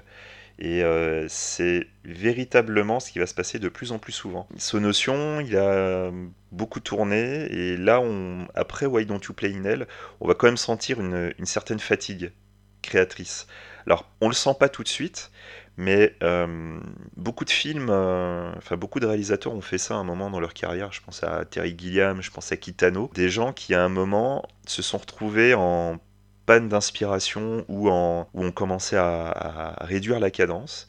Et à un moment, ils ont eu besoin de, se repencher sur leur propre cinéma, voire de le déconstruire euh, totalement, le déconstruire comme Kitano, voire de le détruire, un peu comme Lynch, comme Terry Gilliam. Et euh, Why Don't You Play in Hell, quelque part, c'est un film que très souvent les gens vont, vont en parler de manière comme un film bourrin, enragé. Et paradoxalement, moi je trouve que Why Don't You Play in Hell, c'est peut-être un film euh, plus touchant, plus personnel et euh, qui annonce vraiment beaucoup de choses. Et en fait, bon, à l'époque, on s'en rendait pas compte quand on le voyait, mais rétrospectivement, euh, la, suite de sa carrière, c'est euh, il y a un après Why Don't You Play. Bah, sachant qu'après son notion, on va tomber dans cette mécanique du disque rayé avec euh, une histoire, mais que je trouve pas ouf, très honnêtement, qui est donc, bah, je crois que c'est un manga à la base, Mina Esperdayo. Oui, tout à fait. qui va adapter trois fois. la première fois sous forme de drama. Alors comme tu le disais, le, drama c'est c'est très lisse, c'est très propre, c'est il y a c'est complètement anodin, euh, inodore, euh, sans, saveur. Enfin voilà. Il va en faire euh, donc une série en 8 épisodes, je crois, un téléfilm et le film Virgin Psychic, Psychic en C'est ça. 2015. Alors c'est une histoire quand même de voilà de hum, d'émanation de l'espace qui touche euh, des gens qui se masturbaient à cette époque-là, à, à ce moment-là en fait, et qui deviennent des, euh, des que- comme ils appellent comme ils appellent ça dans euh, dans le show, c'est-à-dire des gens dotés de, de pouvoirs télékinésiques ou euh, euh, de hum, téléportation ou euh, de, de choses et d'autres, et qui vont lutter contre une espèce de menace pas très bien définie, un peu étrange, qui trouve plus ou moins du sens euh, à la fin du film. Mais euh, voilà, moi c'est quelque chose qui me laisse froid. hein. Très, très honnêtement, euh, je, je, je comprends pas pourquoi il a passé autant de temps Bah, là-dessus. je, je, je comprends, mais du coup, tu vois, c'est en fait l'autre moitié qui fait de 2013 un, un jalon extrêmement important en fait dans, dans, dans sa filmographie. C'est qu'avec Why Don't You Play in Hell, on a le premier schéma qui va répéter, qui est prendre un vieux scénar, le réadapter. C'est vraiment, je me tourne vers le passé pour essayer de faire quelque chose. L'autre schéma qu'il va réaliser, c'est l'adaptation de manga. Moi, la série télé, je la apprends un peu, euh, voilà, comme une manière peut-être de s'amuser un peu, de se faire connaître, euh, faire un peu d'adaptation de manga. euh. Voilà, je pense qu'il y a trouvé son compte. Dans la série, en fait, il n'a pas réalisé intégralement. En fait, lui, il a, il a écrit et réalisé en fait seulement 6 épisodes. C'est vrai qu'au début, c'est plutôt sympathique, mais en fait, ça s'essouffle extrêmement rapidement. Pour du Sonotion, de toute façon, ça je l'ai déjà dit plusieurs fois, et Dieu sait que j'aime me répéter, euh, même un mauvais Sonotion est toujours intéressant. Il teste des choses, et c'est vrai que le, ce qu'il aura testé là, en fait, c'est quelque chose quand même qui va donner des choses intéressantes, mais vraiment beaucoup plus tard. Ça, j'en reparlerai euh, à ce moment-là. Mais voilà, quoi. après 2013, on va, se- on va retrouver soit un schéma de répétition du passé, soit un schéma d'adaptation de manga. Bah, en fait, en plus, c'est euh, ni plus ni moins que le thème de Love Exposure, enfin, l'appréhension de la perversité sexuelle, en l'occurrence de Love Exposure, qui est euh, décliné en mode euh, paradoxalement tout public, Ouais, c'est ça, c'est ça. C'est Donc c'est pas super intéressant. Enfin, c'est- vrai qu'au départ, quand on regarde la série, enfin moi à la base, quand je l'ai regardé, c'était justement me dire, ah bah tiens, euh, ce notion qui essaie de faire un truc sur la sexualité euh, dans un drama SF euh, diffusé à la télé, ça, ça doit être intéressant, quoi. Ouais. Parce que on est tous à se dire, ce notion, euh, c'est le mec, c'est le, sale gosse du Japon, c'est le sale gosse de Tokyo, euh, il est là, il va tout dynamiser. Les gars, c'est pas exactement ça, ce notion. hein. Euh, Il y a des moments aussi, il Mhm. fait son petit truc de son côté euh, pour aller tester une idée ou machin. Bon, j'avoue que là, j'ai un peu de mal. Je trouvais que la série, justement, la série des Cold Case était plus intéressante que ce qu'il a fait là avec, euh, avec euh, Virgin Psychic, quoi. Mais bon, bref. on- Un petit mot rapide sur ces deux participations à des anthologies. Donc il y a Venice, euh, Ven- Venice 70, Future Reloaded et Madly. Euh, tu as vu ces deux films et ah, en quoi consiste ces participations Alors en fait pour Venice, c'est c'est en fait un, un film collectif commandé par la Mostra de Venise à l'occasion des 70 ans de- du festival. Donc c'est euh, 70 courts-métrages sur le cinéma et son futur, avec euh, autant de réalisateurs. Celui de Sonotion, euh, c'est pas... euh, voilà, m'a pas forcément épaté. On est dans un délire un peu, euh, un décor futuriste, euh, mais tourné un peu à la Sonotion, avec euh, un jeune qui va euh, filmer des choses ça va partir dans un gros délire avec un carton qui dit euh, mon futur c'est le cinéma du futur le futur du cinéma c'est mon futur Euh, voilà c'est bon je trouve ça voilà c'est un peu facile. Donc ça c'est fait, ok. voilà je conseille pas forcément mais euh, Et sur euh, Madly alors sur Madly, euh, Madly, c'est, on arrive sur quelque chose déjà qui est un peu plus intéressant quand même. Donc en fait, Madly, c'est un film, euh, c'est un film sur l'amour. Sauf que ce notion qui fait un film sur l'amour, ça donne des fois des choses autres. Et c'est exactement le cas avec Madly. Donc en fait, on se retrouve encore une fois avec un un film omnibus, donc euh, film omnibus sur l'amour, et euh, la partie de, ce notion en fait dure 16 minutes. C'est vraiment comme un court métrage. Et en fait, c'est une sorte de délire sur le couple et la, et la libération de la libido euh, via l'échangisme. Donc il y a quelque chose. En fait, on va suivre. voilà. On a, on a un repas familial avec le père, la mère, et deux couples. Donc en fait, il y a deux sœurs qui sont chacune avec euh, leurs petits amis. Et en fait, il y a un des couples qui va bientôt se marier. Et donc la sœur de la future mariée va commencer à lui demander Mais t'es sûr que tu veux te marier? Euh, T'es sûr que c'est ce que tu veux faire? Donc euh, la, future mariée comprend pas trop la question. Et après, quand les deux couples vont discuter dans la chambre, la sœur va commencer à leur expliquer que voilà, elle aimerait qu'ils viennent avec eux dans une boîte échangiste et tout. C'est vrai que le couple qui va se marier, en fait, est extrêmement bridé sexuellement. Et en fait, en accompagnant ce couple, c'est là que vraiment qu'ils vont se libérer dans une orgie. Et en fait, cette, euh, cette libération de la, de la sexualité euh, va euh, se transférer au fur et à mesure euh, dans les personnages. C'est assez délirant et euh, il y, a un plan de repas familial que je trouve absolument sublime dans le film. Franchement, c'est très très sympa quoi. Je, le conseillerais déjà plus celui-là. Franchement, regardez-le, c'est euh, plutôt cool, c'est assez rigolo, un peu facile quelque part. Ça parle de la sexualité à nouveau, de cette manière débridée qui va en plus annoncer un, de ses futurs excellents films qui sera donc anti-porno. Donc voilà, si vous voulez vraiment compléter anti-porno, je vous conseille de regarder en 2014, une autre réappropriation de manga très très très personnelle et très dévoyée de son matériau de base, Tokyo Tribe, film que je trouve d'un niveau purement euh, mise en scène hallucinant qui commence par un plan séquence complètement fou, euh, le tout scandé par euh, justement le jeune acteur qui jouait dans Imizu et dans toute la saga Mina Esperdayo et qui là en fait se retrouve une contenance en fait par rapport à, la série où il était un petit peu euh, lavé.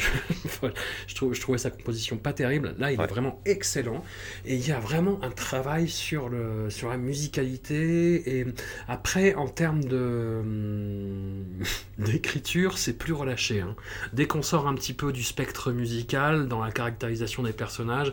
Je pense au personnage de, Riki Takeyoshi qui est euh, tellement ah Riki Takeyoshi en fait. Non, c'est Riki Takeyoshi, pour ceux qui ne connaissent pas, c'est un, un, des grands, grands acteurs de, de V-cinéma euh, réputé pour son, son expression faciale particulièrement poussée. Ah ben là, il, va au-delà de tout. Hein. C'est un des deux acteurs. En fait, c'est l'acteur qui en fait des caisses dans la trilogie Dead or Alive de Takashi Miike. il y, a un acteur sérieux et il y en a un autre qui fait des caisses, c'est celui qui fait des caisses. Tokyo Tribe, je, sais pas, je l'avais vu euh, Hallucination Collective, j'avais pris vraiment une grosse start visuellement, mais c'est vrai que le film, c'est juste une espèce de variation sur euh, quelque chose qui revient beaucoup dans le cinéma de notion Tokyo et la ville en général comme euh, champ de bataille bah, et comme terrain de jeu. En fait, globalement, on pourrait dire que Tokyo Tribe, c'est les Guerriers de la Nuit, version comédie musicale hip-hop sous, sous ecstasy. Quoi. C'est, mais franchement, c'est un film qu'il faut prendre sous l'angle du divertissement. Hein. Là, je pense que c'est pas vraiment la peine d'essayer de suranalyser le film.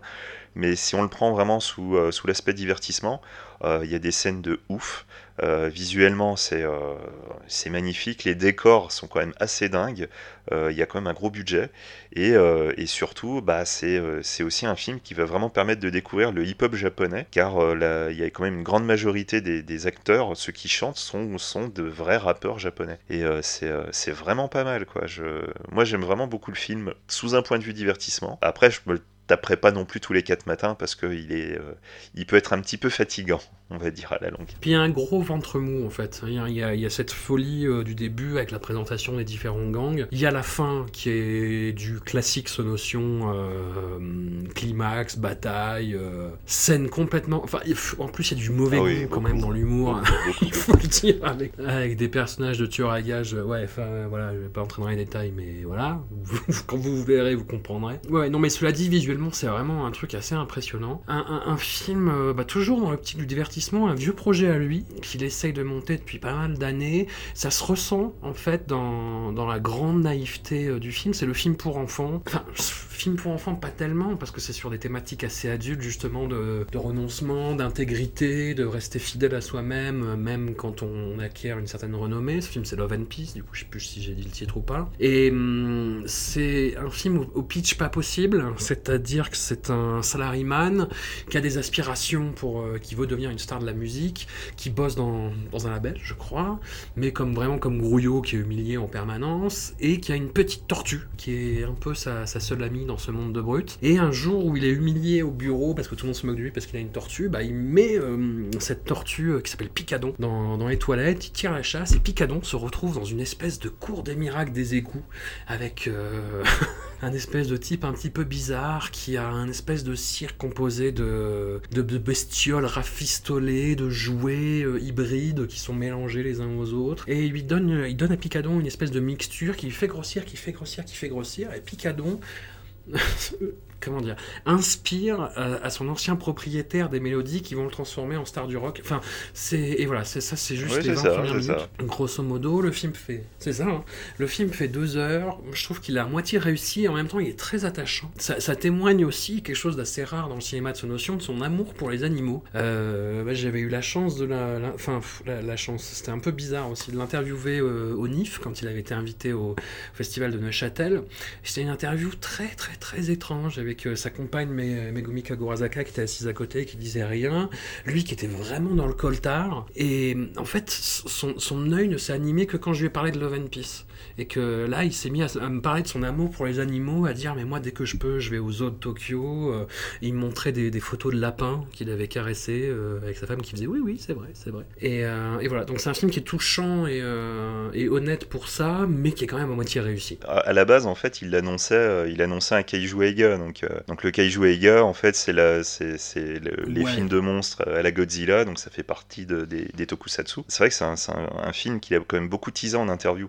Donc euh, quand on est un peu fan de Kaiju Eiga, de Godzilla, Gamera et tout, bah tout de suite on se dit ce notion, ça va, ça va donner quelque chose quoi. Et euh, bah en fait au final on se retrouve avec euh, donc un film qui est une nouvelle fois un scénario, un vieux scénario qui réadapte. C'est une sorte de mélange assez bizarroïde entre Star is Born, Gamera et Toy Story 3. Voilà.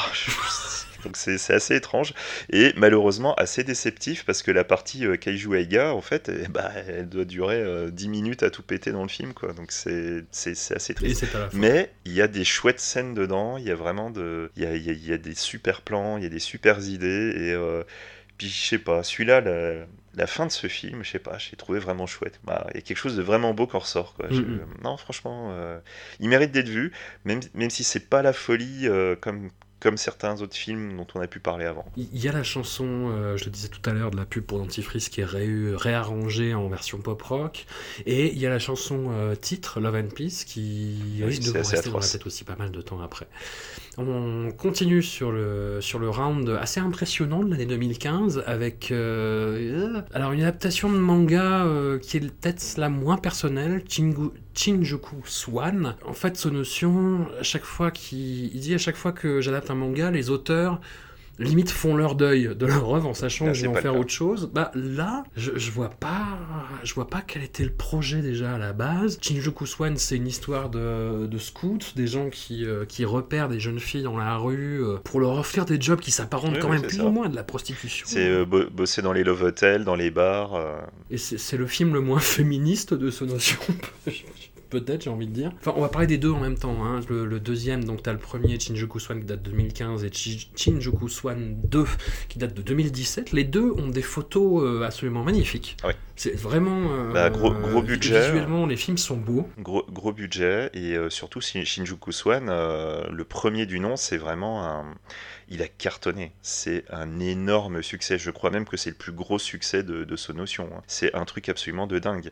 Et pour un film où effectivement on retrouve pas vraiment Sonotion, c'est des, des petites bribes de ci de là, parce qu'évidemment on parle des travailleuses du sexe, donc forcément il, il met quelques petits, quelques petits détails, mais euh, c'est pas non plus euh, incroyable les, les scènes de combat euh, du film, si je me souviens bien, je crois même qu'en plus c'est son pote euh, Tak Sakaguchi qui les a réalisés. Ah oui, d'accord, en plus. Voilà, Shinjuku Swan, quand il a commencé à. Enfin, quand il y a eu ce succès, forcément, ça a amené un deuxième film. Le deuxième film, c'est encore pire. C'est, comme, comme je te l'ai dit, c'est pour moi, Shinjuku Swan 2 est le plus mauvais film de Sonotion.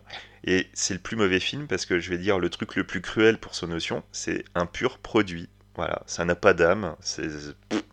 Voilà. Alors après, c'est sûr, les. Ça ne raconte Non, rien. non, rien du tout. Le, j'ai jamais vu. Il y a le dans le 2, il y a Tadanobu Asano qui joue le l'antagoniste. Je l'ai jamais vu joué euh, de façon aussi éteinte et aussi mécanique. Le- les films sont très beaux visuellement, euh, y a, et mais, mais ouais, et dans le fond, c'est un reniement, mais total de tout ce qu'il a dit auparavant, quoi. C'est-à-dire que c'est euh, la, la- la joie dans l'esclavage pour les, pour les femmes, en fait. C'est ça. C'est. euh, on, on- on- on vous offre un job, vous êtes mieux payé que dans votre job d'avant, et vous la fermez, et vous êtes contente. Et d'ailleurs, elles le sont. Oui, bah oui, oui, oui. Mais le, truc, c'est qu'en fait, euh, en, dans l'année 2015, donc il y avait euh, le téléfilm euh, de Mina Esperdayo, donc Love and Peace, il y avait Virgin Sidekick, Tag, Shinjuku Swan. Ça fait beaucoup pour un seul homme quand même euh, dans, la même année. Et le problème, c'est que bah, dans ces cas-là, et Mickey justement est très, euh, très coutumier du fait, c'est qu'il y a des films qui sont un peu plus personnels, où il va être un peu plus euh, dans la chose, et puis on a d'autres, bah voilà quoi, c'est du produit, c'est du vite fait, il n'y a pas de réflexion. Shinjuku Swan, c'est clairement ça. Un film où il y a un peu plus de réflexion quand même, même si je trouve le film euh, très très très bancal et assez maladroit dans ses intentions. Tag, un film qui tente de renouer avec les introductions choc telles qu'on les aime chez Sonotion, c'est-à-dire Suicide Club, avec euh, un bus rempli de jeunes écolières qui tout d'un coup en fait va se retrouver euh. Euh, toutes les écolières vont être décapitées par une espèce de lame invisible, à l'exception d'une seule, qui donc deviendra l'héroïne, et qui va aller de monde en monde, euh, accompagnée euh, bon gré mal gré par deux camarades de classe. C'est c'est un film qui est intéressant pour un Sonotion, pour justement ce traitement euh, des personnages féminins, pour l'érotisation des écolières, pour ce rapport euh, justement au rôle de la femme dans la société japonaise, qui va prendre un tournant vraiment what the fuck euh, dans la deuxième partie du film, et une mise en abîme très très très cruelle, mais que je trouve partiellement réussie, voire assez raté dans la toute dernière partie. Enfin, c'est un film qui est intéressant, mais qui est, qui est quand même trop inégal pour être tout à fait honnête, je trouve. Ouais. Moi, je l'aime un petit peu plus que toi, apparemment. en fait, euh, à la base, euh, il y a eu un, roman qui s'appelle Ryaru Onigoko, qui a donné ensuite lieu à cinq films. Les cinq films sont euh, plus ou moins de- du roman du même nom. Et en fait, euh, ce notion, lui, son adaptation est encore euh, beaucoup plus éloignée. Il garde vraiment juste un certain principe, mais, euh, c'est tout. Le, film commence comme un film d'horreur, et en fait, petit à petit, on va arriver à une sorte de cauchemar gore métaphysique sur la musique de Mono. Mono, c'est du post-rock atmosphérique, qui va aller questionner le rôle de la femme. En fait, quelque part, c'est comme si on prenait les thèmes de Noriko's Dinner en mode métaphysique, euh, grotesque et gorace. Tout le monde ne va pas adhérer au, au style de tag. Après, je trouve le film euh, plutôt intéressant, mais je trouve qu'il est finalement plus intéressant pas dans, dans ses excès justement. Il y a des scènes que je trouve vraiment euh, très très belles, Mm. dont une scène avec des plumes qui est... euh, je trouve que c'est vraiment une des meilleures idées du film. Et euh, l'actrice principale, qui est une euh, actrice euh, idol euh, et présentatrice d'une célèbre télé-réalité sur Netflix, elle joue vraiment extrêmement bien. Quoi. Franchement, Tag, je trouve qu'il est, il est quand même super intéressant. Et surtout, dans cette, dans cette période de 2015, ce serait dommage de passer à côté. Franchement, vu les, les films soit impersonnels ou ratés qu'il a pu faire cette année-là, Tag, comparé à eux, est une réussite. Après, sur l'ensemble de la filmographie, c'est euh, plus euh, un élément de transition.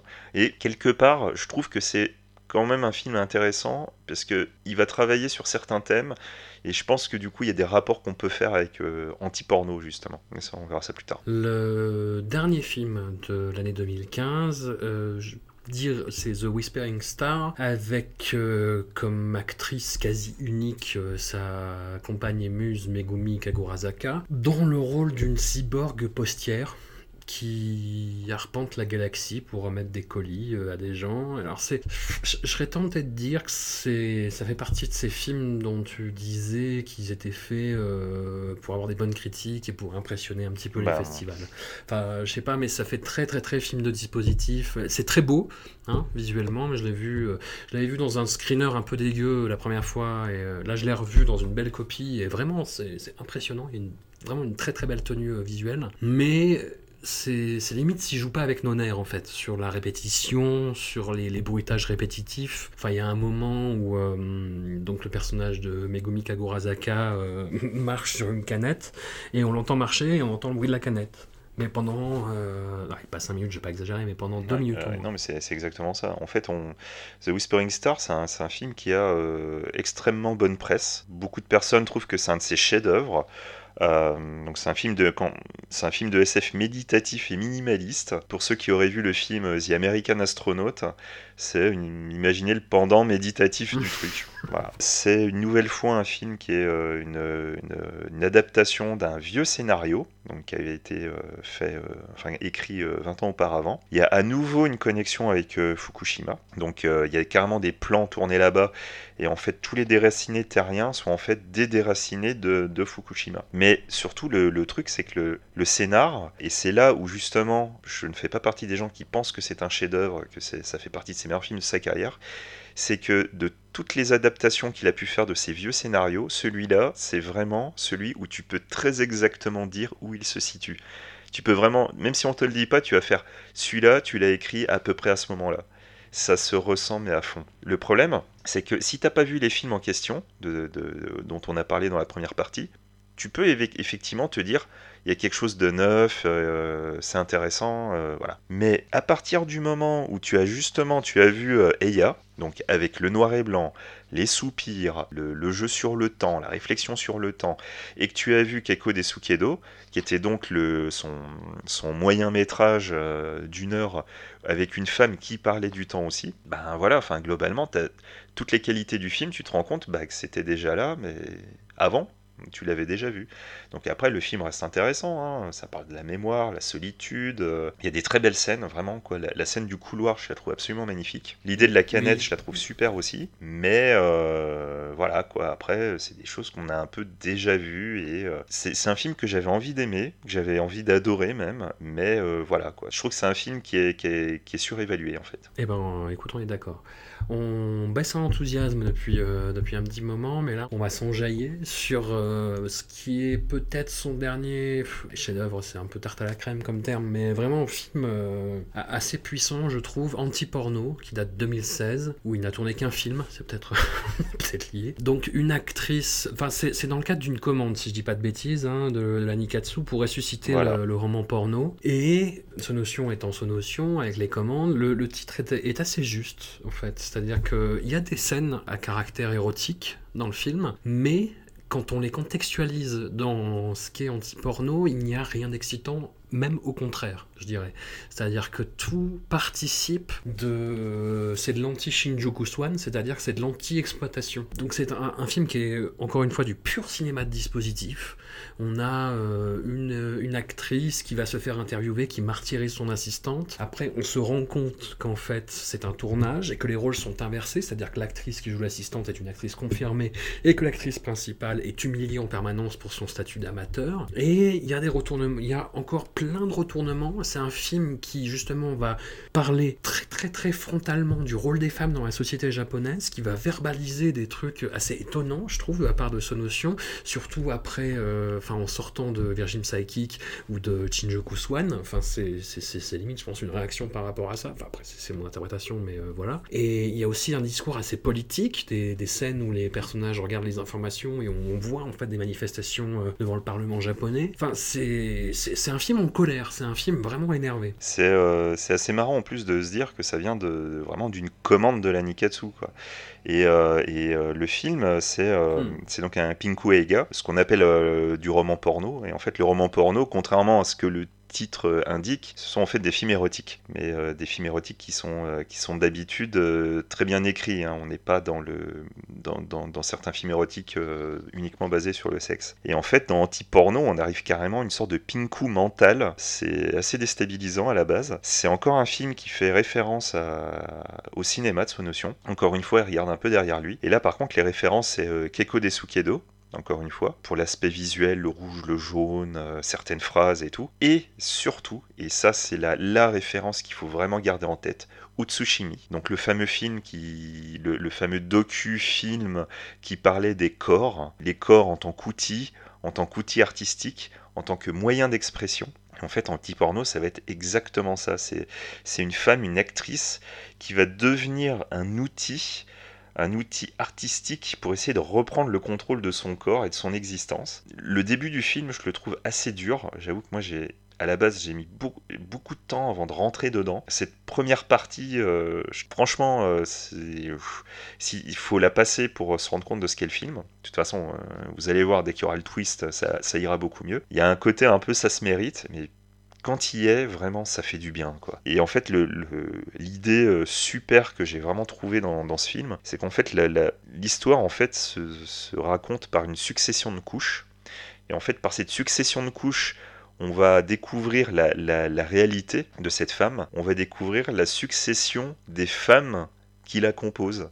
Et j'ai trouvé que l'idée était vraiment super, quoi. C'est à la fois euh, métaphorique dans ce rapport entre les différentes réalités, mais c'est aussi visuellement avec certaines scènes qui sont vraiment mais géniales quoi. Vraiment ces scènes-là, j'adore avec toutes ces femmes et tout qui sont les femmes en elles quoi. Et ça rappelle vraiment que voilà un être humain, c'est bah, ça a plusieurs facettes et euh, le film est vraiment, euh, est vraiment super. Vraiment, celui-là, la première fois que je l'ai vu, je me suis dit, ça va être dur. Celui-là, je vais, je vais pas y arriver.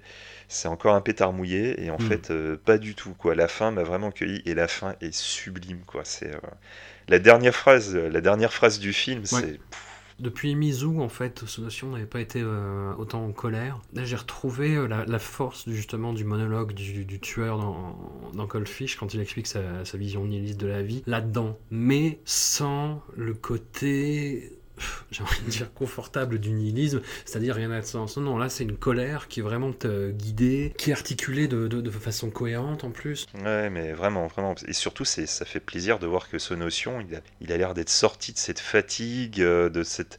T'avais l'impression qu'il y avait une certaine lassitude, tu vois. C'est c'est un point tel que dans le, dans le hmm. documentaire euh, The Sensiono, il, y avait une, euh, il y avait un passage sur Virgin Psychic où il demande même à un de ses assistants s'il veut pas aller tourner le film, tu vois. Donc certes, il le dit à la rigolade, mais tu te dis, je suis pas sûr qu'il rigole totalement.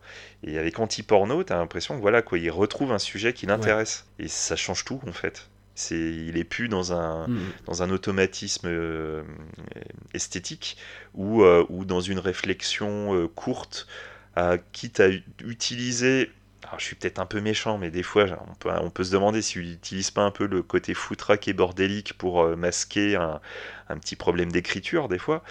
Mais là, dans Anti-Porno, non, c'est écrit, c'est pensé, c'est construit. Dans les effets, il sait ce qu'il fait. Même cette première partie qui peut être euh, compliquée à s'enquiller, franchement, c'est sûr qu'il l'a fait exprès c'est évident. Non, carrément, voyez-le, c'est vraiment une, grande surprise, une grande et belle surprise. À, contrario, j'ai envie de dire, de, de, l'œuvre suivante, une série. Euh, est-ce que c'est une commande Est-ce que c'est euh, fait pour Amazon directement? Non, non, non, non ça c'est fait par Amazon. Ça, une, euh, ça fait partie des Amazon Original, donc c'est produit par Amazon directement. Et c'est une des productions Amazon, comme elle avait été Kamen Rider Amazons excellente série euh, Tokusatsu. D'accord. Donc la série s'appelle Tokyo Vampire Hotel et c'est une espèce de comment décrire ça? De, brouet fantasmatique sur le genre du, vampire où son notion en fait jette plein d'idées euh, dans un chaudron mélange en espérant que ça tienne. J'avoue que tout ne tient pas forcément. La mythologie notamment du, de la série est très très très bancale. Et après euh, voilà c'est ça, qui est énervant avec lui que même dans les trucs les, plus euh, maladroits et mal branlés, il y a des plans sublimes. Même dans le film Virgin Psychic, la fin, je la, trouve vachement bien. Euh, et même dans Tokyo Vampire Hotel, qui est un truc euh, pas possible. Voilà, si, je vous raconte l'histoire, si je vous raconte un, petit résumé des trois premiers épisodes, vous, vous allez rigoler et vous aurez raison. Mais dans ces trois premiers épisodes et dans les cinq suivants, il y a, des choses, euh, il y a plein d'idées visuelles qui, qui, rachètent le tout. Est-ce que toi, tu avais vu le, montage euh, de deux heures, je crois, qui était un espèce de condensé justement de la série Alors moi, du coup, j'ai vu les deux versions. C'est deux expériences qui sont euh, complètement différentes. Mais c'est assez étonnant parce qu'en fait, du ah, coup, la série télé t'es dans un univers, alors il y aura des choses qui vont te plaire, d'autres qui vont pas te plaire évidemment. Puis t'as ce côté baroque, foutraque, euh, beau, euh, dramatique, euh, tout, en tout en gardant, en plus, il arrive quand même à faire des références à, Utsushimi ou encore Keiko des Hein. Il y, a une vraie obsession hein, sur, ces, sur ces deux films-là. Moi j'aime la série, ça, je la trouve vraiment sympathique. Le film, par contre, c'est euh, c'est encore plus bordélique, foutraque et, euh, et speed. Bah, en fait, le film, il dure, euh, je crois, deux heures et demie. Et en fait, ça essaie d'adapter l'équivalent de 400 minutes. C'est complètement bordélique, on comprendrait pas tout. Enfin, je pense, moi, ayant vu la série, du coup, ça m'a pas gêné, mais si on n'a pas vu la série, je mets au défi de, à quelqu'un de me raconter l'histoire correctement. Justement, là, tu as un condensé du meilleur de la série. Donc euh, c'est vraiment expérience, euh, voilà, l'impact euh, sensitif en fait de Tokyo Empire Hotel est plus important quand tu regardes le film. C'est vraiment, c'est la décharge, tu te prends vraiment une, une claque. Par contre, pour le côté peut-être plus réflexif, je parle pas vraiment du côté histoire parce que comme tu le dis, l'histoire elle se tient pas vraiment, mais euh, dans toutes les réflexions qu'il peut avoir, parce qu'il y a encore des réflexions sur la société, sur la ville, etc. Là, par contre, vaut mieux avoir la série. Et c'est vrai qu'on on est dans cet autre rythme où euh, il va y avoir des instants plus calmes et tout. Et d'un seul coup, il va y avoir un éclat et, en fait, du coup, le, côté sensoriel est différent. C'est vraiment le petit instant de calme et d'un seul coup, il y a le, petit instant éclatant qui arrive et du coup, cet instant éclatant, lui, il va être comme du démultiplié, tu vois, comme t'en as pas 25 d'affilée, euh, quand t'as un effet, tu le ressens tout de suite, il est fort, il est puissant. L'autre, c'est frénétique, c'est voilà quoi, c'est c'est épuisant.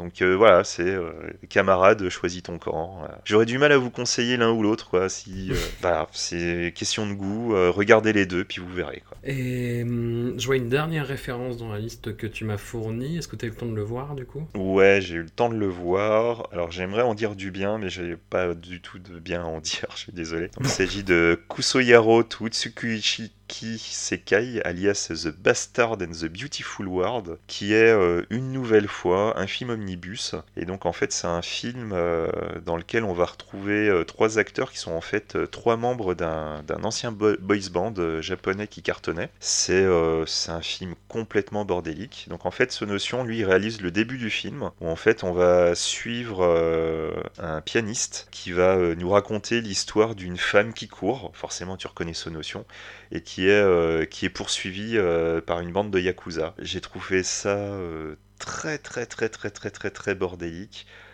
Ça me fait penser un peu à Tokyo Tribe dans, tout, tout le mauvais goût que Tokyo, Tribe pouvait avoir. Ça raconte pas grand chose. Bah tu vois, c'est exactement ce que je disais tout à l'heure, c'est le côté footrack pour essayer de masquer un, un problème d'écriture. Voilà, je trouve que c'est pas très très bien écrit, ça raconte pas grand chose, ça essaie d'être hystérique, mais du coup c'est c'est épuisant. Voilà, c'est juste épuisant. J'ai vraiment pas grand chose à en ressortir, même en plan, visuellement, c'est pas très joli, c'est pas bien joué. Enfin, globalement, le film en lui-même, je l'ai pas, j'ai pas trouvé que c'était un bon film. hein. C'est, ça, ça se la pète, ça se la pète. Voilà, et c'est vraiment dommage. Bon, on finit sur une note négative et le- l'enthousiasme a baissé au fur et à mesure, mais on a quand même parlé de quelques très très très très très grands films. Je rajoute euh, du superlatif euh, haïtien, parce qu'il y a vraiment des, des chocs. Moi, cette notion, ça reste un réalisateur que je, suis, et même s'il faisait que des, euh, des films horribles euh, en binôme avec Bernard-Henri Lévy, je dis n'importe quoi, mais, mais, mais je l'aimerais quand même. Là, on nous a parlé de, bah, quand même de Love Exposure, de Be Sure to Share, donc il faut que je revoie, de Goldfish, Guilty of Romance, Imizu, Bad Film, Why Don't You Play in Hell, Tag, euh, qu'il faut que je revoie aussi, et Anti-Porno, enfin ri- rien que ça, en fait, euh, ça, ça en fait un des réalisateurs les plus importants euh, à avoir émergé ces dernières années. T'as ça, et en plus, euh, attention, là on a, on a parlé des films de Sonotion en rapport avec ses autres films, donc en gros il, il Ouais. est en train d'être en compétition avec lui-même. Après, euh, un mauvais Sonotion, c'est déjà euh, bien au-dessus du lot, hein, attention. C'est pas parce qu'on on a critiqué un film que c'est un mauvais film, un mauvais Sonotion, même un Shinjuku Swan 2, au niveau des adaptations de manga, je préfère encore un Shinjuku Swan 2 euh, à, certains, euh, à certains films que le, le cinéma japonais euh, nous sort très régulièrement en ce moment. C'est sûr, c'est sûr. Ce notion nous a fait un peu peur récemment. Il a eu un, épisode cardiaque, comme on dit euh, poliment. Mais euh, a priori, il se calme. Là, il tourne, il finit de tourner, je crois, un film avec Nicolas Cage qui s'appelle Prisoners of Ghostland. Je te donne rendez-vous, Xavier, Oui. euh, pour en parler quand on l'aura vu tous les deux. Mais volontiers. Et ce sera beau, Voilà. ce sera grand. Bah, ce sera juste, surtout. Un immense merci à toi. Donc, on te retrouve euh, dans le PIFcast Tout tous les à fait. 15 jours. Tout à fait, tout à fait. Nous, on se retrouve euh, dans le comité de sélection du PIF. On va continuer à avoir des films pour offrir la meilleure programmation possible euh, en décembre. Voilà, venez nombreux, hein, c'est important. Voilà. Véro, arrête de déconner, regarde Love Exposure, tu te donnes en Tu spectacle. te dois de regarder Love Exposure, ce film est pour toi. Je, je t'offre ce film, je t'offre un de tes futurs films préférés, tu ne le sais pas encore. Un immense merci à toi, Xavier, d'avoir passé tout ce temps à parler de ce réalisateur qui nous est cher et à tout vite. bah oui, à tout vite, et merci beaucoup de m'avoir invité. C'était un immense plaisir de parler avec toi et de Sonotion. Salut.